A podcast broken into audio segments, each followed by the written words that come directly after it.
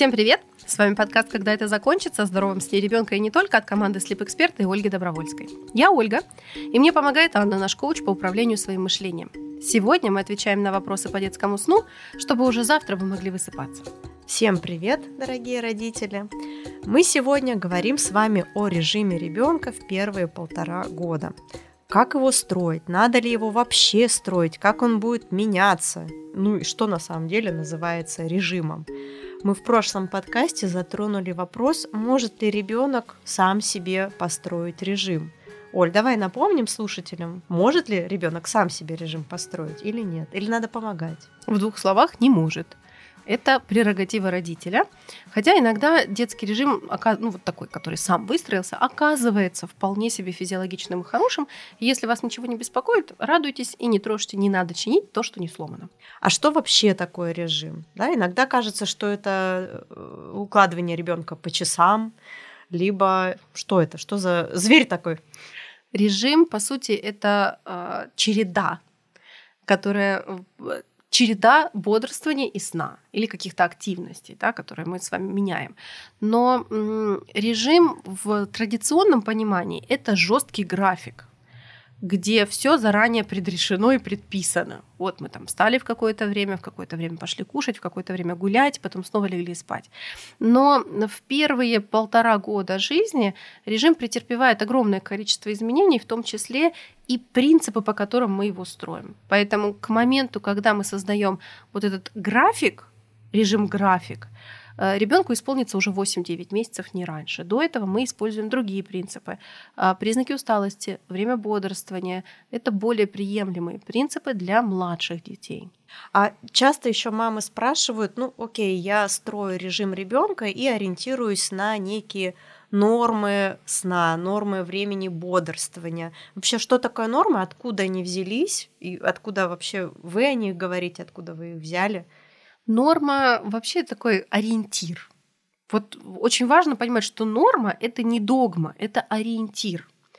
И нормы действительно берутся разными источниками в разных местах. Можно ориентироваться. Есть, например, а, Национальное общество сна в Америке, которое опубликовало нормы очень широкие для детей. Ну, прям там огромные какие-то периоды бодрствования, очень немного сна. Проекты по детскому сну чуть более скромно оценивают резерв бодрствования для детей чаще всего. Expert знаменит тем, что мы самые жесткие в этом плане. У нас дети много спят, мало бодрствуют. Э, но нужно понимать, почему так меняются, да, почему они такие разные, эти нормы. Если смотреть на общие нормы, то э, эти нормы оценивают сон всех детей – и с проблемами со сном, и без проблем со сном. Вот всех, большой, огромной популяции всех детей. Если смотреть на нормы, которые дают консультанты по детскому сну или ученые, которые исследуют детский сон в разрезе помощи плохо спящим детям, то эти э, нормы, они очень сильно сжимаются в плане бодрствования, потому что мы понимаем, что наши дети, вот эти дети, на которых мы сфокусированы, а, не, не тянут. Им надо меньше бодрствовать, больше спать. То есть э, нормы для детей, которые хорошо спят, и нормы для детей, которые спят плохо, в, в идеале должны отличаться, правильно? Они и в жизни отличаются. И мы всегда говорим о том, что норма это такой э, флажочек, на который вы поглядываете, но при этом вы внимательно смотрите на своего ребенка, как он на эту норму отзывается, подпадает, не подпадает. Чаще всего на самом деле такого какого-то огромного колебания не происходит. То есть не бывает так, что в норме написано, что ребенок спит там 12 часов за ночь, а мой ребенок, э, ну, например, 8 месяцев, спит 8, и ему нормально и он хорошо себя чувствует. И он просыпается с улыбкой, и вообще бодрствует прям так открыто, и все, все, все, все в порядке. Э, так, это слишком большой разлет, и такого разлета не происходит. Но колебания в пределах полчаса-час вполне себе допустимы. Очень внимательные мамы, которые читают наш в Инстаграм, нас часто спрашивают, почему в наших таблицах сильно отличается информация от таблиц других проектов по детскому сну, не Sleep Expert.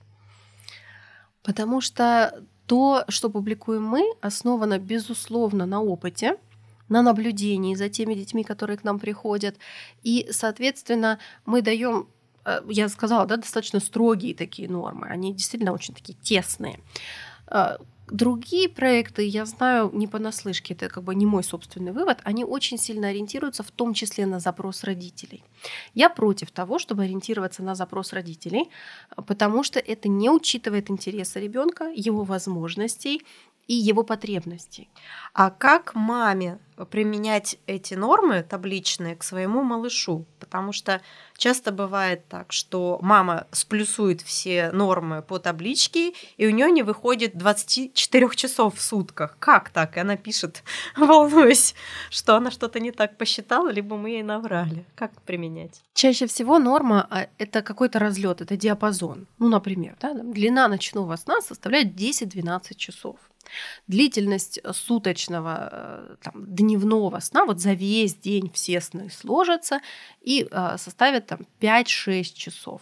Вот, вот этот разлет, он как раз и составляет вот этот буфер, на который мы должны корректироваться с учетом состояния собственного ребенка.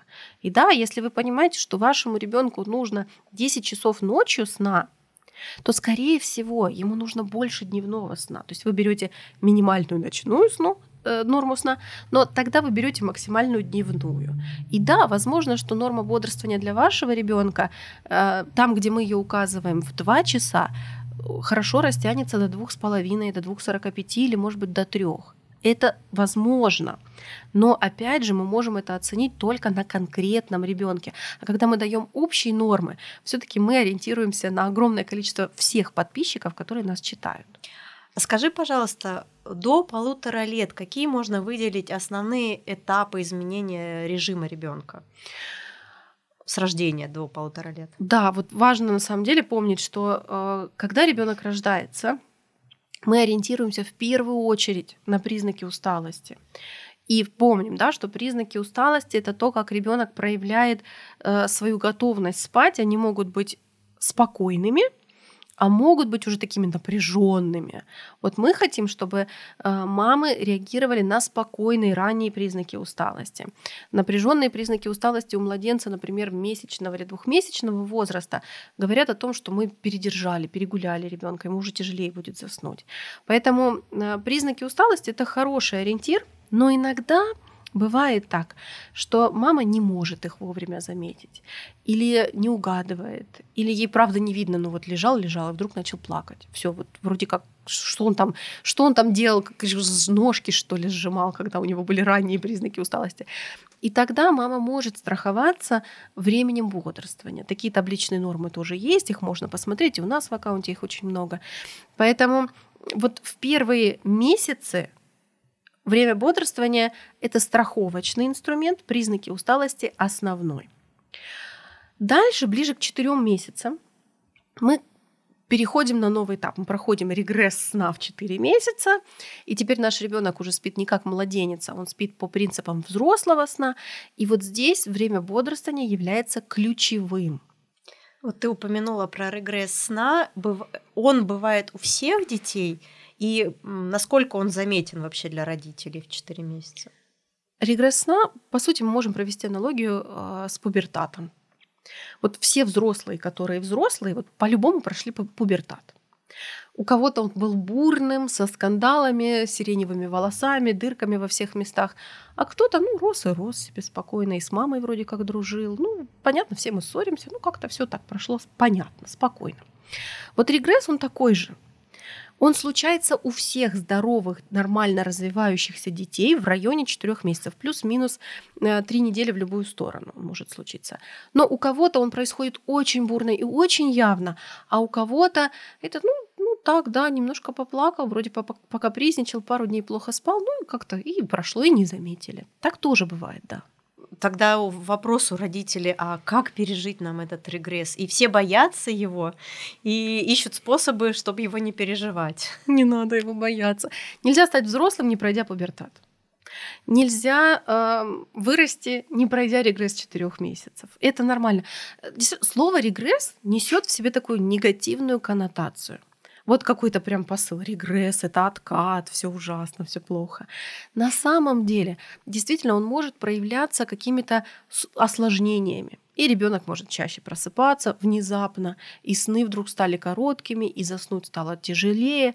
Правда, может быть. Но это всего лишь внешний фактор того, что ваш ребенок растет, развивается, он переходит на новые этапы, значит, он э, двигается, ну вот все к более-более такому ребеночному состоянию. Поэтому ему можно, можно порадоваться. Вот сложно, тяжело, но можно порадоваться. Окей, вот случился регресс сна в 4 месяца. Как меняется тогда режим малыша? К этому моменту время бодрствования становится основным ориентиром, и признаки усталости еще месяц-другой могут оставаться актуальными, но уже переходят в статус проверочных. Потому что, вот, кстати, очень частая ошибка, когда мамы приходят к нам и в год, и в полтора, и мы когда спрашиваем, как вы укладываете своего ребенка, мама говорит, ну, я смотрю, вот как начинает там зевать, глазки тереть, уже как-то себя показывать, вот я укладываю. Но на самом деле к 5-6 месяцам дети становятся настолько социальными, настолько они общаются уже с нами, настолько они прям включенные товарищи, что они до определенной степени могут подавлять эти признаки усталости. И если э, мы их не заметили или ждали, ждали, ждали, наружу вырвались уже поздние переутомленные признаки усталости, то такого ребенка уложить будет сложно. И что же делать, если сложно уложить? Я всегда говорю родителям о таташке, потому что пропустили, а, вынести урок. Да, то есть как минимум для себя понять, ага, так, сколько времени прошло? Два часа, а он уже там рыдает. Много нам пока два часа. В следующий раз укладываться все-таки пораньше. А, в моменте понять и простить, носить, помогать, э, делать темно, включать шум, помочь как можем и понимать, что засыпание вот на переутомлении может привести к тому, что сон будет более коротким, что он проснется в плохом настроении. Так тоже бывает. Ну, ничего страшного. Все, зачеркнули, перелистнули, следующий сон чистый лист, начинайте заново, все в порядке. То есть не виним себя, а понимаем последствия, если мы уложили переутомленного ребенка, и на следующий день по-новому начинаем действовать. Родительство это процесс взросления, обучения или становления не только ребенка, но и нас с вами. Мы постоянно косячим. Ну, постоянно. Больше, меньше, какие-то серьезные последствия, менее серьезные последствия. Но это совершенно нормально, что вы будете ошибаться. Главное уметь увидеть, что, ого, здесь я ошиблась. Как я могу больше эту ошибку не повторить? Все, если мы к этому пришли, уже молодец, похлопали себя там по плечикам, идем дальше, не зацикливаемся. Ну, здесь главное не перейти в состояние «я хочу быть идеальной мамой» и не ошибаться. Вообще жизнь идеального существа, она такая недостижимая. Идеальная мама это мифическое существо. Причем э, миф об идеальной маме, он возник-то очень недавно. И особенно разросся с появлением интернета, э, бе- белого дивана, на котором дети в белой одежде сидят и улыбаются белыми зубами, где мама-блондинка в белом платье де- кормит их там какой-нибудь тыквой с ложечки. И ни одной капельки, ничего вокруг нет.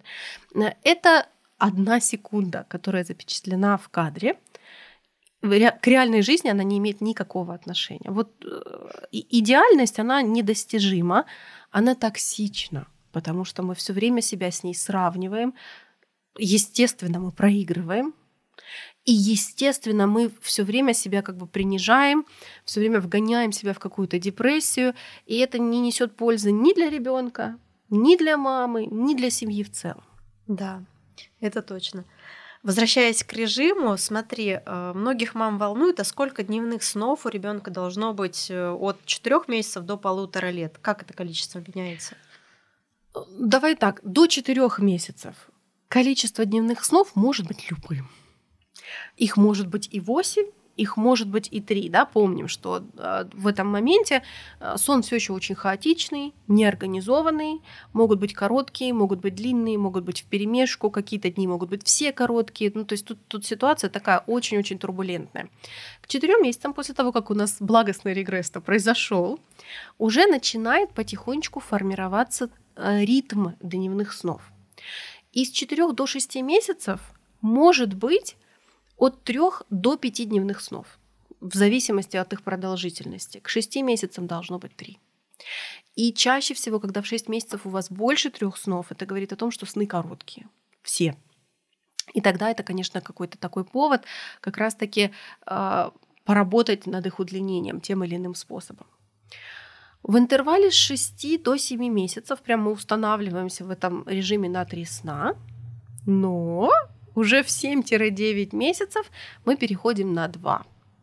И опять же, если вы застряли в 9 месяцев, у вас все еще 3 сна, это, скорее всего, говорит о том, что они короткие – и нужно работать над удлинением этих снов. Невозможно перейти на два сна, если вы так и живете в 30 минутках. Ну, просто ребенок не справится с этим бодрствованием.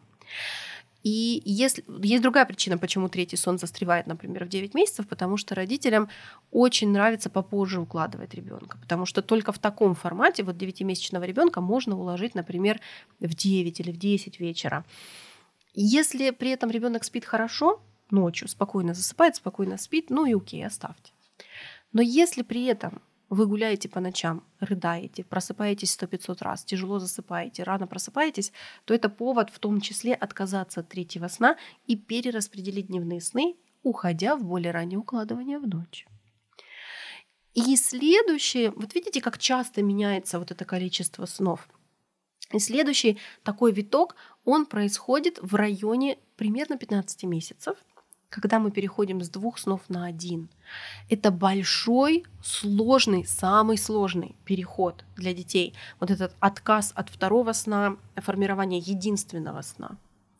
А когда вообще вот этот переход с двух снов на один э, должен происходить? Потому что и в 10 месяцев нам пишут родители в Инстаграм, что мой, мой ребенок уже перешел на один сон.